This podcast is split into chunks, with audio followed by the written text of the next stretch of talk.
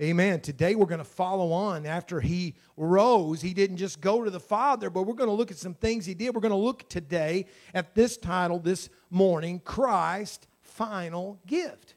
He had a gift. He wanted to leave before he ascended. He wasn't going to leave us alone.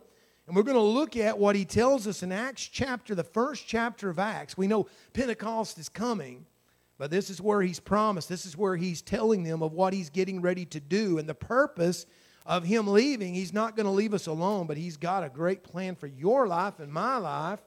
And this is what it takes to get there. Amen. If you've got that, turn to Acts chapter 1, stand for the reading of the word. And we're going to look at the first eight verses this morning. And this is Luke writing, and he says, The former treatise have I made, O Theophilus, of all that Jesus began to do and teach until the day in which he was taken up. After that, he, through the Holy Ghost, had given commandments unto the apostles whom he had chosen, to whom also he shewed himself alive after his passion by many infallible proofs being seen of them 40 days and speaking of the things pertaining to the kingdom of God.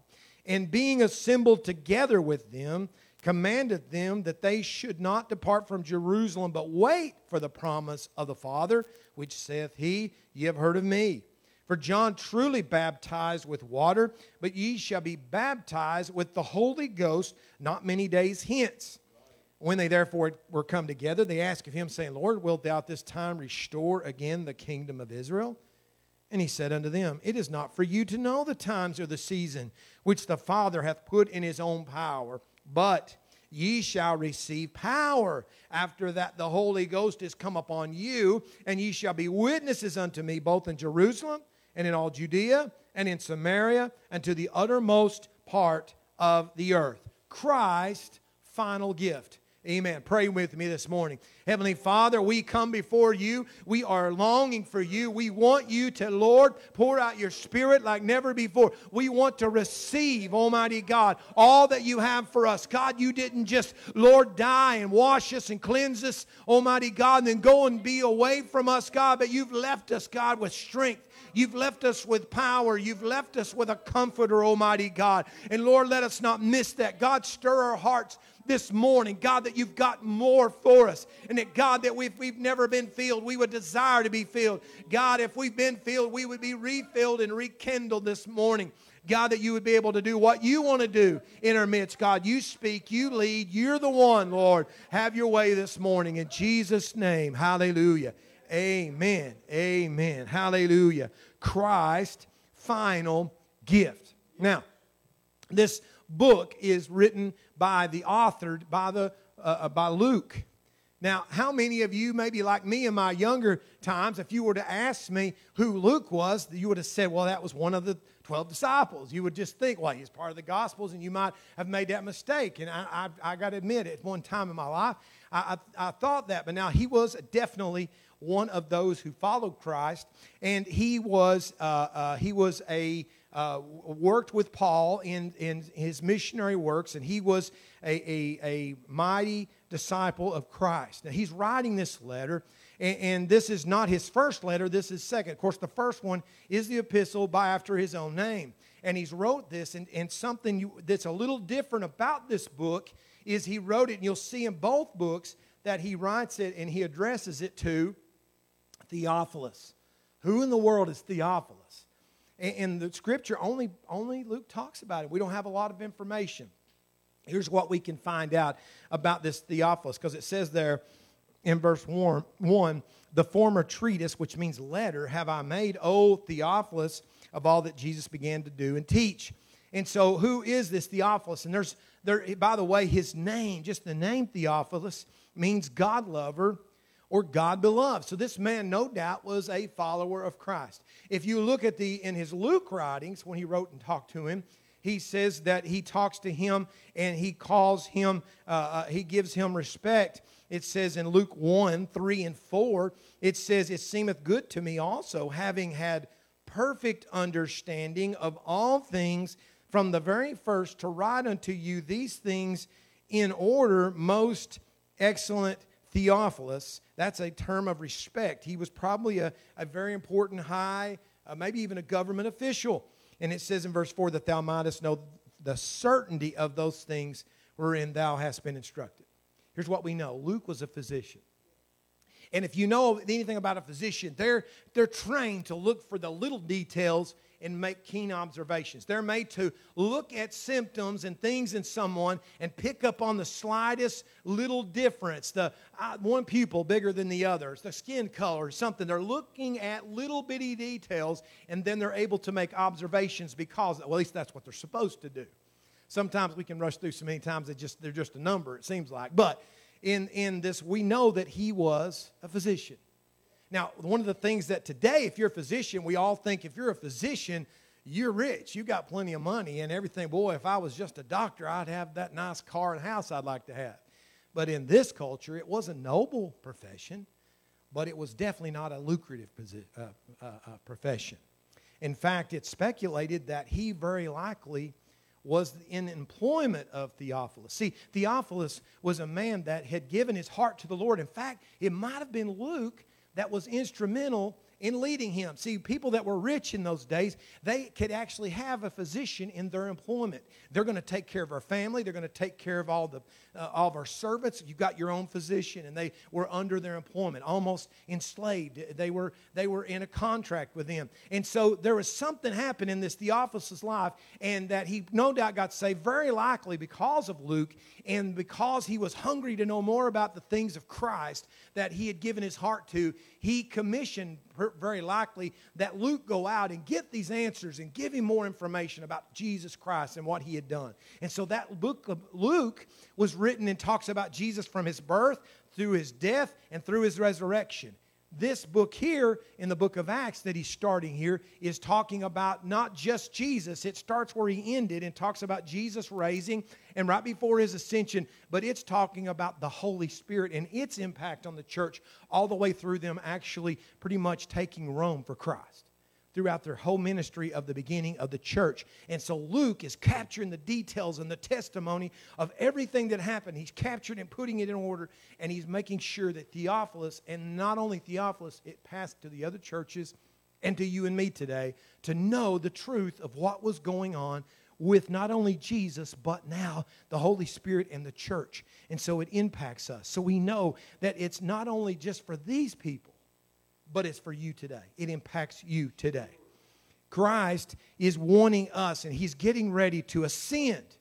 But before He ascends, He is giving His last minute instructions. He spent three years with these men, three years, pouring Himself into them, instructing them, teaching them, training them. They were apprentices under Him. They showed them how to minister to people's needs, He showed them how to pray. He showed them how to, to uh, raise the dead and to, and to uh, get a hold of God and how, how important it is to make your life a priority. Seek God and then let Him work through. He'd been working it right, but He's getting ready to leave. But He's not going to leave them without help and strength. In fact, you may say, well, it's wonders that what God did. And because of what He did last week and He rose, we can be saved. We can be cleansed. We can be washed. And what an experience that is. But He's getting ready to tell us today in these verses that there is even a, a, an experience that's almost as good, if not better, than what he's done. So if you just got saved, that's wondrous. You're clean. But God's got another level. God's got something else he wants to do in your life. And don't miss it. And he's trying to make sure these men don't miss it because they're a bunch of hard headed men. And they kept missing it. They kept missing everything it seemed like he told them. Thank God they finally get this.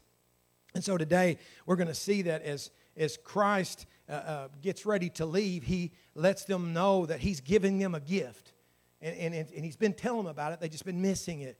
And so he today it's a gift to you. First, we see that when Christ left, that he gave them number one, Christ has given you and them a confirmation. A confirmation of what?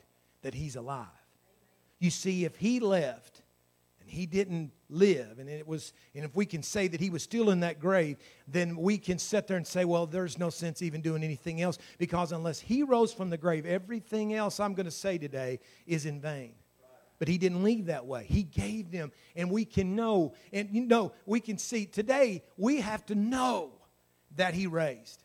We have to know that he raised because the everything in faith is based upon trust. And if we don't trust he come out of that grave then there is the devil's already won the victory. And so many people, the majority of people, does not believe he rose. And that's a, what a travesty.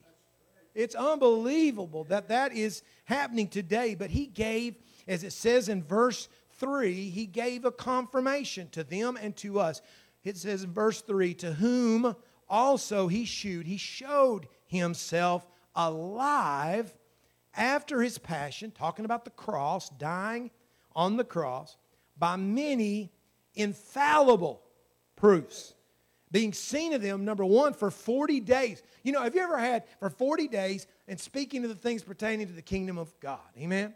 So we see that. Have you ever had something happen and it was just traumatic? I mean, it was unbelievable. Maybe something that is just so incredible that you, you can put up the title slide, so incredible that you forget that uh, the next day you're thinking, did that really happen? I mean, did I really see what I thought I see? Did that really happen to me? Jetta this morning, whatever that good news might have got up the next day and said, wait a minute, did that really happen to me? you get saved. Did, did that really happen to me? Did the devil do that to you? You get up the next morning and the enemy says, You didn't get anything. That was just, that's just, and you and trying to steal away from what you had. Well, Jesus wasn't going to let that happen. Number one, he was with them for 40 days. Every day they got up and said, Did that really happen? And then there he was again. Yeah, it happened. And he kept talking to them and he kept working and teaching them. 40 days, speaking of the things pertaining to the king. He kept teaching them. He kept telling them, this is what's getting ready to happen. Now, if you're talking to someone that just raised from the dead and you know they died and you know they raised again, boy, what they got to say has got your attention, you know? That, that's, boy, I'm, whatever this, boy, whatever, even his brother his half brothers and some of his family who hadn't even put confidence in him before. Buddy, you talking about a difference. They became martyrs for Christ after they'd seen him come. They said, I know this guy. I've seen him my whole life. He's my brother. There ain't nothing to him until he died and rose again. All of a sudden, whew, boy, it changed their lives too. So we see here that he gave a confirmation to show that he was alive. This word that's used here for infallible proofs in the Greek, it's a very strong term that means clear and evident proof without a shadow of a doubt what it's saying that he was alive. How does it do what does scripture do to give us infallible proof? For number one we see that there was women that seen him at the tomb after he arose.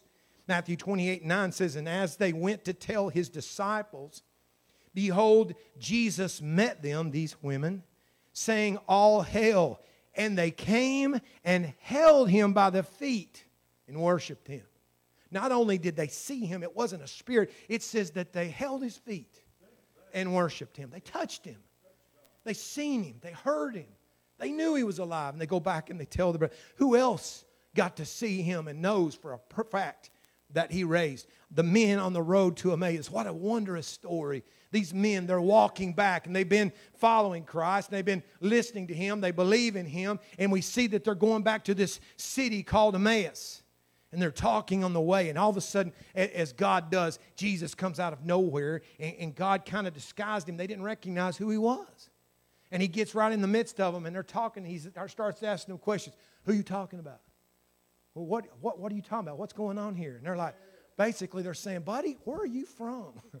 Where are you how did you miss you must not be from these parts because if you were here you would know what just happened this weekend. My goodness my goodness the the, the, the Son of God, we had full faith and tells about what all he did, and he had been died and, and, and crucified. And, and, and the rumor is he's risen. And so they're talking about it. And so he starts opening the Word of God. And boy, they're just, could, their hearts were just beating fast. Boy, this guy's, man, this guy must be a religious teacher, buddy. He is good. And they finally, he walks them home. And they say, please come in and eat with us. Sit down with us and eat with us. And we need to talk to you some more. And he does. And as they break bread, as their custom was, they were going to pray and bless it. And they ask him, Would you like to bless it? And, and I'm paraphrasing, he prays. And it says, it uh, tells us about that in Luke 24, 31 through 34. And as he was praying, it says in 31, and their eyes were opened, and they knew him, and he vanished out of their sight. And boy, what happened? Verse 32 And they said one to another, Did not our heart burn within us when he talked with us on the way. And while he opened to us the scriptures, and they arose that same hour and returned to Jerusalem and found the eleven gathered together and said, and, and there uh, that and them that were with them. In verse 34, saying, The Lord is indeed risen and hath appeared to Simon. They'd heard that he appeared to Simon. They say, hey, I can tell you, he did talk to Simon because guess what? We just had bread with him. We just walked with him. He just come and fellowship for hours with us talking. Boy, they were excited. You know what? You will never convince them to the day they died that they didn't, the Lord hadn't raised. These women at the cross, they wouldn't have. Listen, it keeps going. That's, that's not enough. That's, hey, he keeps on giving proof that he rose from the dead. The men on the road to Emmaus is, is number two. And then finally, do you know there was over 500 one time that seen it? 500. You can fool a few people some of the time, and all the people some of the time. Or what is it, the saying? You can fool some of the people all the time, all the people some of the time, but you can't fool all the people all the time. You can't do it. So we see here in 1 Corinthians, Paul's going to tell us this list of people that he showed himself to in 1 Corinthians 15, 3 through 8. Here's proof that Christ rose. Verse 3 says, But for I delivered unto you, first of all, that which I also received. How that Christ died for our sins according to the Scriptures, and that he was buried, and that he rose again the third day according to Scripture. He fulfilled prophecies, what he's saying here. And, and when he rose, here verse 5 tells us who he's seen. And that he and that he was seen of Cephas, that's Peter, and then the twelve. After that, he was seen above 500 brethren, not just women or just people, 500 men, at least over 500 men at once, of whom the greater part remaineth unto this present, but some are fallen asleep. What's he saying right there? He's saying, if it were not true, and I'm going to come back to that. Let me, let me finish this out. At verse 7 says, After that, he was seen of James, then again, all the apostles, and last of all, he was seen also of me also as of one born out of due time. I seen him too, he's saying. He's saying he's seen the disciples, he's seen Peter, he's seen these women, he's seen above 500, he was seen by James, he was seen by the disciples, and guess what? I'm another testimony because I seen him on the road to Damascus. And he told me who he was. And my life's turned upside down. Let me tell you, when they wrote these things, by the way, you say, well, these things are old. Well, somebody, anybody can say whatever. But when these letters were written and were being passed throughout the churches, the majority, is, is, as Paul says, the majority of the people that seen him in that group of 500 still right there in their midst. They're in the church that they're reading. And as they're reading, say, I, I seen him. I know it's true. Amen. I seen it. I'm a testimony that he was there. I listened to him. I touched him. I ate with him. I seen him for days and I followed him. There was no doubt in their mind. And in fact, these disciples died. There's another proof. They died with that testimony on their lips. The ones that ran from him knew that he was risen. So he gave them infallible proof. He made sure that they knew he had truly risen. This was no ghost. This was no spirit. This was God himself. So we see, you know how else we can confirm that he rose? Because in your life in my life, if he did in you what he did in me, I know he's in here. He rose. He's right here inside of me, that confirmation from those who have believed in him. So we see that Christ gave you a confirmation. What else did he give you in these verses? Christ gave you a command. He gave them, and in essence, he gives us, verse 4 says, and being assembled together. By the way, assembled together there, and that original language is actually talking about breaking bread. He's eating with them. They were in the same place. They were eating and breaking bread together. And here, what did he say to them while he was talking to them? He commanded, very strong word here. He commanded them that they should not depart from Jerusalem, but wait for the promise of the Father, which saith he, Ye have heard of me. He's saying without a shadow of doubt, he's saying, Now listen to me. You haven't listened to me in the past. You know I'm, I'm who I said I was now. I've proven it to you. And now I'm telling you something else. Listen to me. You do what I say because this is so important. Oh, You go and you wait in Jerusalem. Don't you get too, don't get ahead of yourself. I'm getting ready to leave you, but you go wait. You wait for what I've told you is coming. You wait in my Father's presence. And then you wait for the Spirit of God until God moves and fills you with the Spirit of promise that I've told you. Don't do anything. So, the first thing He commanded us to do is wait in His presence. He told them, Don't you get ahead. If you ever get ahead of God, you ever done that? Sometimes I'd like to see some people just get ahead of God. Sometimes I don't know if we're listening to God. We got to be listening to God to get ahead of. But there's times I remember when I first got saved, I remembered I, I thought I should be doing something. And so I get excited and I'm saved and I feel like, man, I need to do something for, and I was just taking on things and just kind of running myself, you know.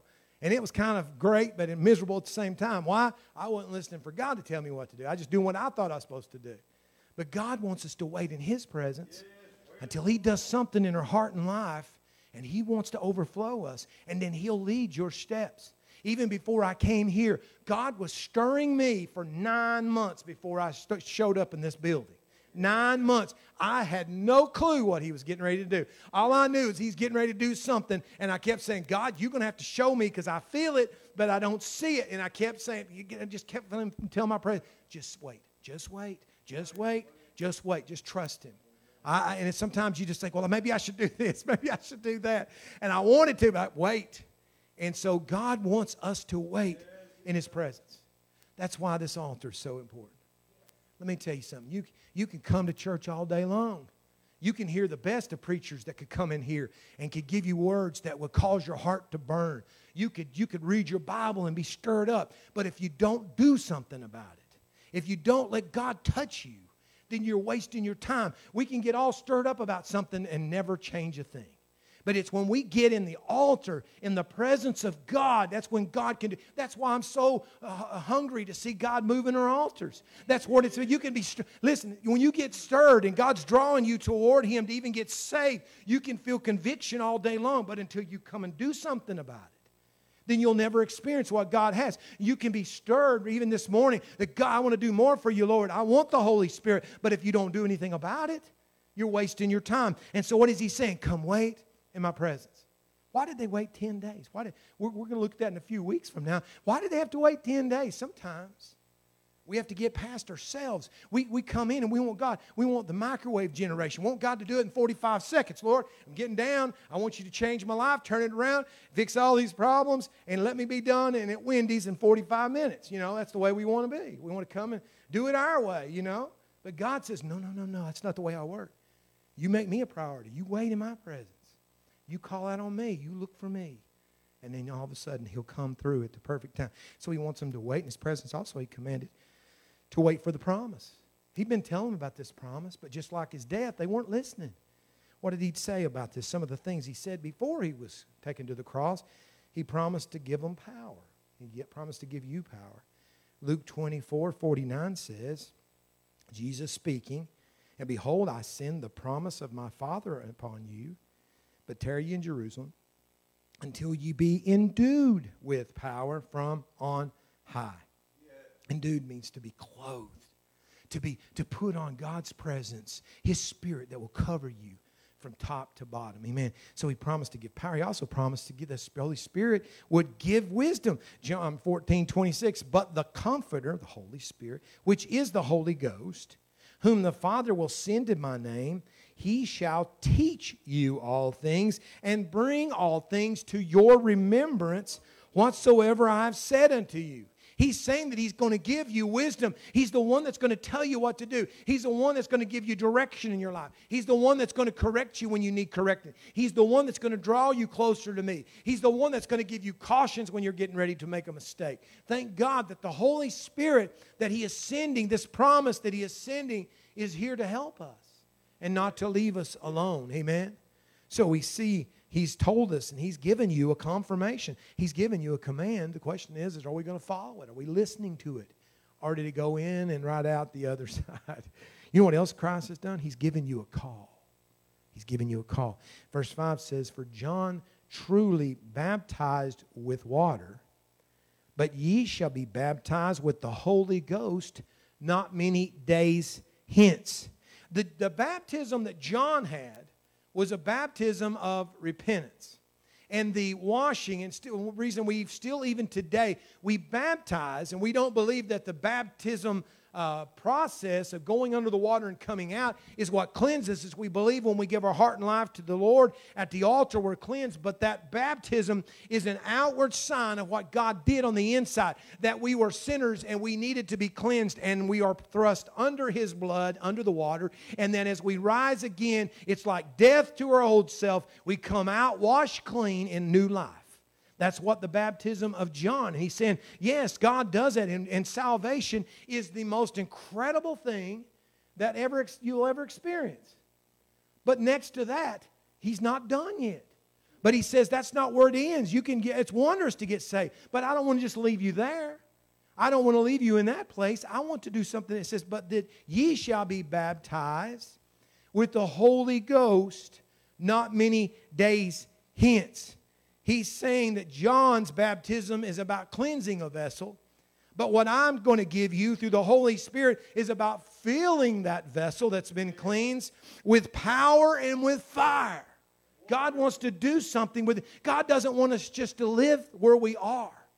I was thinking, even as I was praying on the way over it with my eyes open, of course, driving over here this morning, I was thinking about this like, God, why is it that we're not seeing more? Why is people not more hungry? Because I really feel and really believe that the majority of the church, I don't mean just this church, I mean the church in the United States, is content with the first experience. Just come and give your heart to the Lord, and that's wondrous but they miss out on God's greatest for their life because they want to stop right there. I was thinking as I was praying that I was seeing a child that's born, and we love our children, and we love packing them around and petting on them, and they're safe when they can't get out of the bed and so forth. You know, you can, you know, you don't worry about them as much. We worry about them when they start running around. You got to worry about, oh, did I hear a noise? They could be out of their bed. You know, we worry about that. So, so we know that the next step is they learn to crawl, right?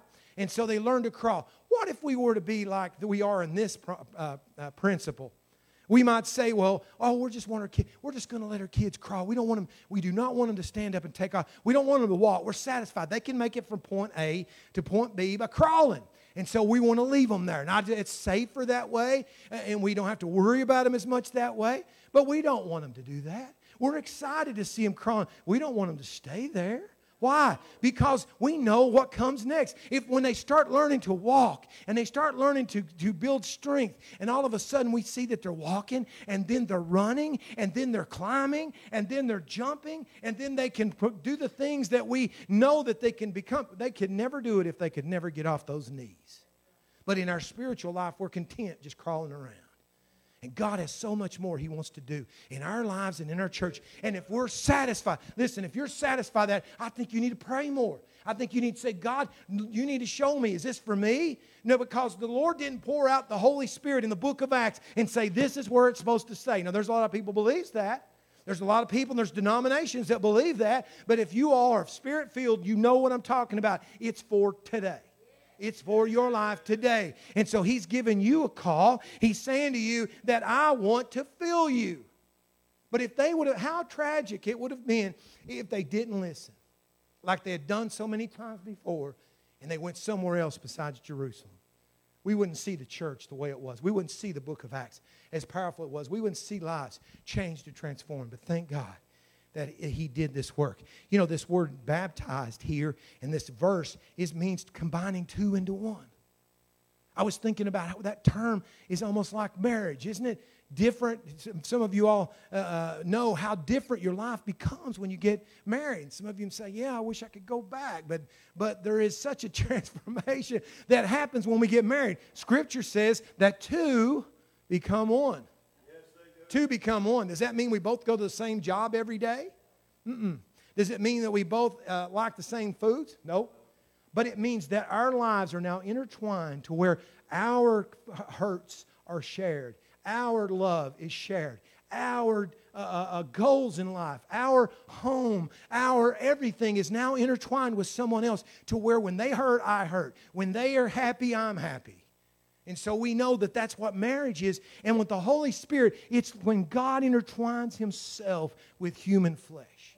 God comes and lives within us, and he becomes part of us. So that as we live with him, his desires become ours, his pleasure becomes ours, his power becomes ours. And so that's what he wants to do in our life. But we only have it. He's given us a call. But the question is this morning, are you listening?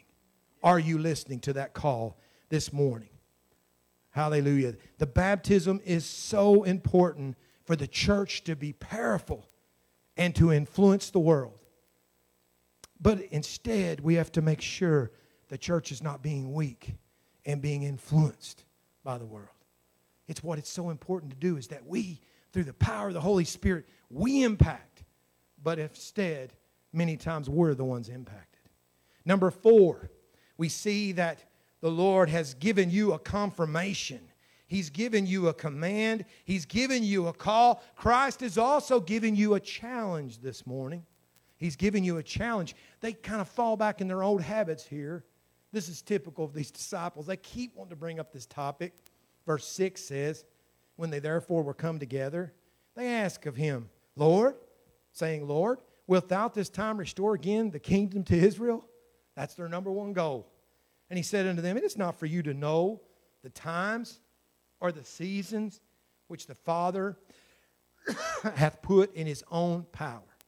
These disciples, the reason they kept missing that he was going to raise is they had this ideal in their own mind, the way God's going to work. And they thought that God was coming so that uh, uh, so that he could bring down his kingdom and that he was going to push out the Roman government and he was going to sit on the throne and they were going to get some pretty high positions because why? There is 12 disciples. They're going to be governors. They're going to be people in authority and that's what they're thinking about. And Jesus is saying, No, no, no, no. You're going to have a great impact. You, I've got a task for you. I've got a mighty, a, a powerful position for you, and it's even greater than what you think. But you need to learn to do as Christ did trust God. He's, he's, got the, he's got your life in His hands, He's got every detail in His hands, He's got every date on your calendar in His hands, He's got every plan in your life in His hands.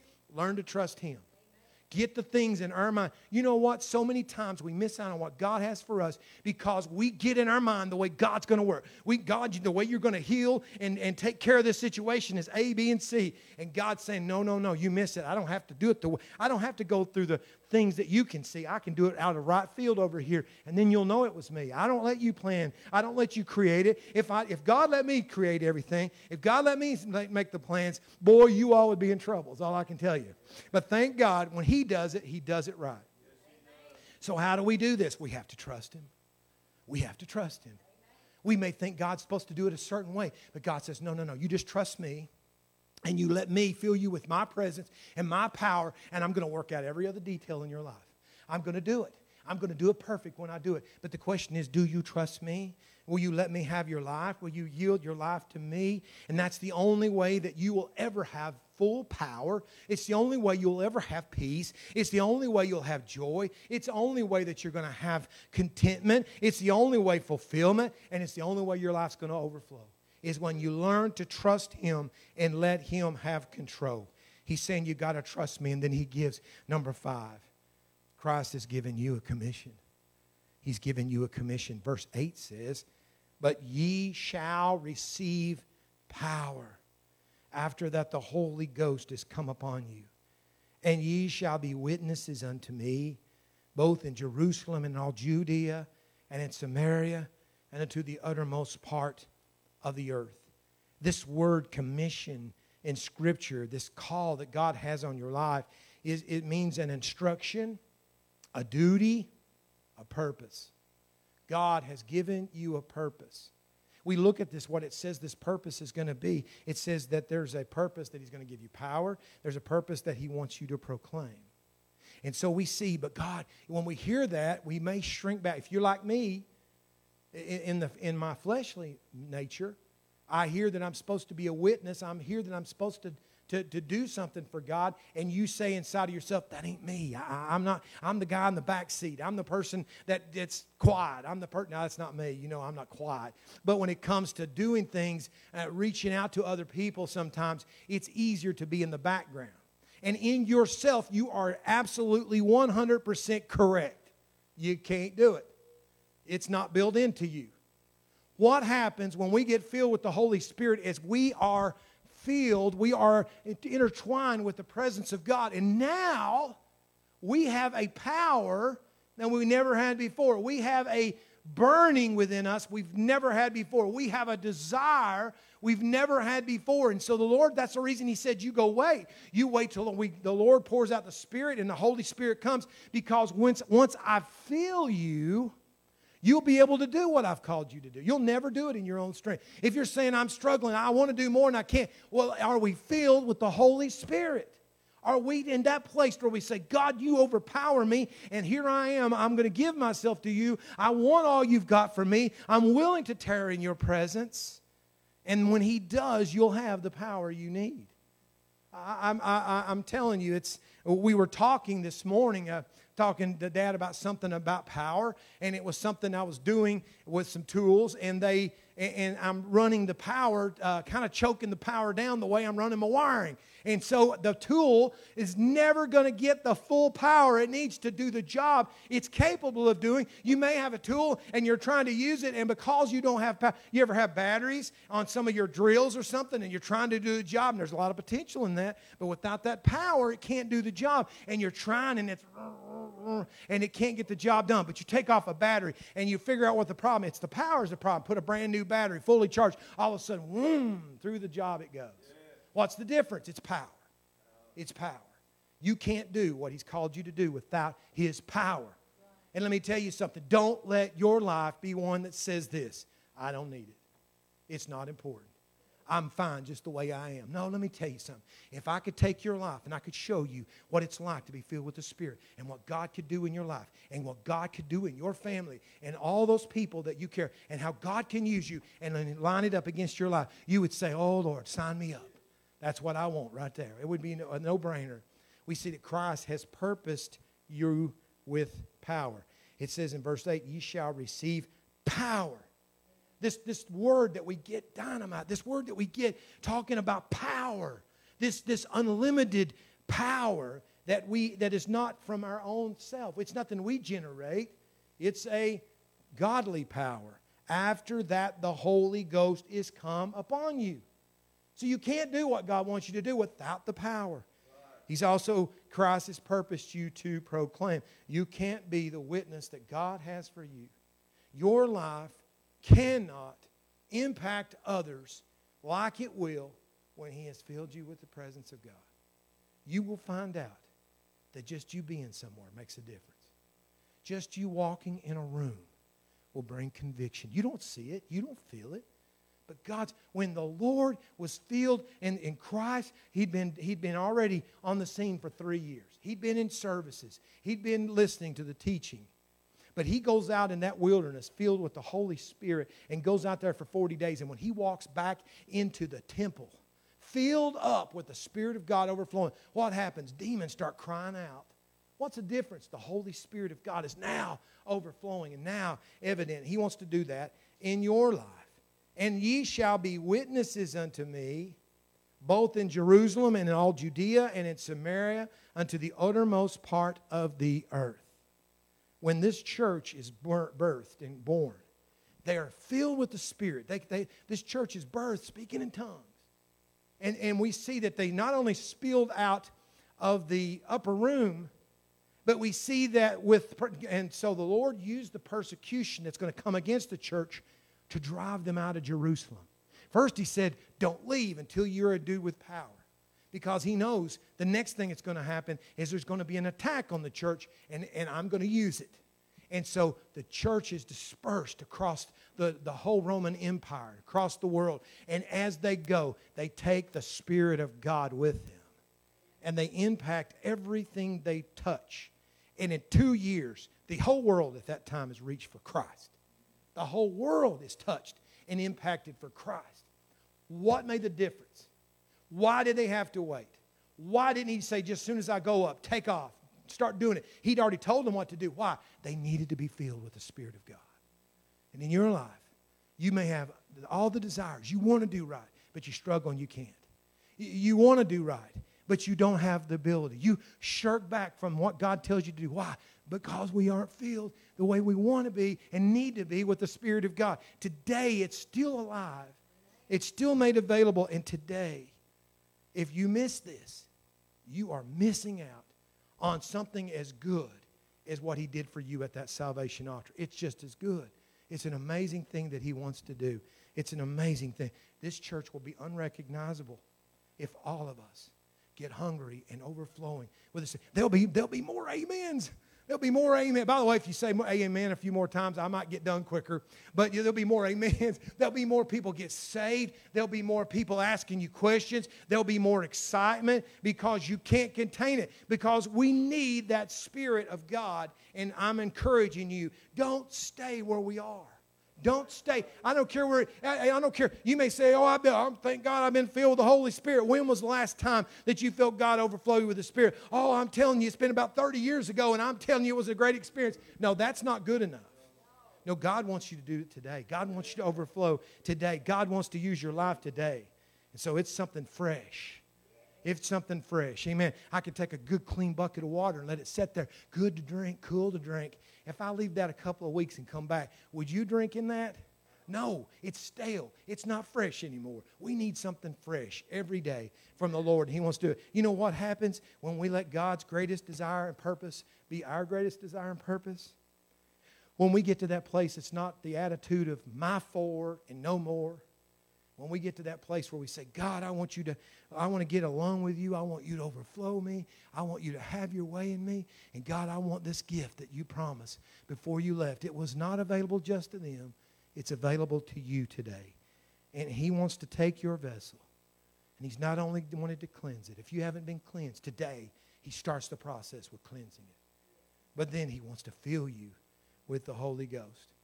In passing, just quickly as I in today, used to be uh, when I was little, they you get saved and they keep you kind of in the altar. And I keep now pray through the Holy Spirit. We just but now we've kind of got to where ah, ah you're okay. And I'm not saying you can't. Let me tell you something. You, it's just it's you are missing out. You're missing out. If, if you were sitting there with something that if I had bought you something for Christmas and I knew it's what you needed more than anything, it was I'm excited about giving it to you, and I brought it to you and you wouldn't even open the box, my heart would be broken. I'd be like, well, I paid a lot of money for that. And, and I know you're going to like it because I've been listening. I know what you want. And, and let me think about if you just imagine your husband or wife, if it was the thing that you knew they wanted the most, they wouldn't even take the time to open the box your heart would be broken because you got something great. And I know they're going to be excited when they actually partake of it, but they won't even open the box. And that's kind of sometimes the way we are when it comes to the things of God. He has so much more, and we're satisfied. Okay, I'm okay with the way things are. I don't need it. But God says, Oh, just open the box. just open the box. I've got the best stuff for you. And it's wondrous what God wants to do. Amen. Amen. Amen. Hallelujah. Let's stand this morning. Hallelujah. Sister Priscilla, if you'd come, if you'd bow your heads this morning. Hallelujah. Hallelujah. It might be hard. It's true, though. This, this, this, this word of God is true and it's powerful. Amen. It's what He wants to do. Just bow your heads. Heavenly Father, God, I thank you, Lord, for your Spirit. And God, I thank you that you didn't leave us, God, alone. God, you didn't just give us good things to remember and we're on our own, but Lord, you sent your spirit so that not just standing beside us as you were with these disciples, but God, that you are now able to live fully within us, direct us, and move and stir and draw and empower and lead. Lord, it's incredible what you want to do. And God, I thank you that you've not left us alone, but you're the one that speaks through the Holy Spirit to us. You're the one giving direction. God, I pray this morning that first of all, if there is those this morning that don't know you, that God, that they wouldn't just keep waiting, but today would be the, the day of salvation. So they would get this wondrous change that you want to make in a heart to cleanse a vessel and then God open them up that they would receive you. And for those that today that have either never received your Holy Spirit, this separate work that you want to do in their life, or God, maybe they've not experienced it in a long time, that God today they would reach out with faith and that you would be able to overflow. God, that you would just saturate this church with your Holy Spirit and power so that you can show all the things you want to do in our lives, God. Oh, Lord, it opens up so much more that you can do in this community, in our lives, and our families. God, let us desire it. God, if we don't, Lord, search our hearts right now. And if we don't even desire it, God, start right there. Lord, that you would give us a desire, God, that we can't quench. That, God, you give us a hunger that we can't even put out. That, God, until we receive all that you have for us, that we would start seeking you even before service, in through the week, God. You do it, Lord, because I know this is your desire. In this hour that we live, is God that we get closer to you and be indwelled and overflowed with your presence, Lord, until, Lord, you're coming.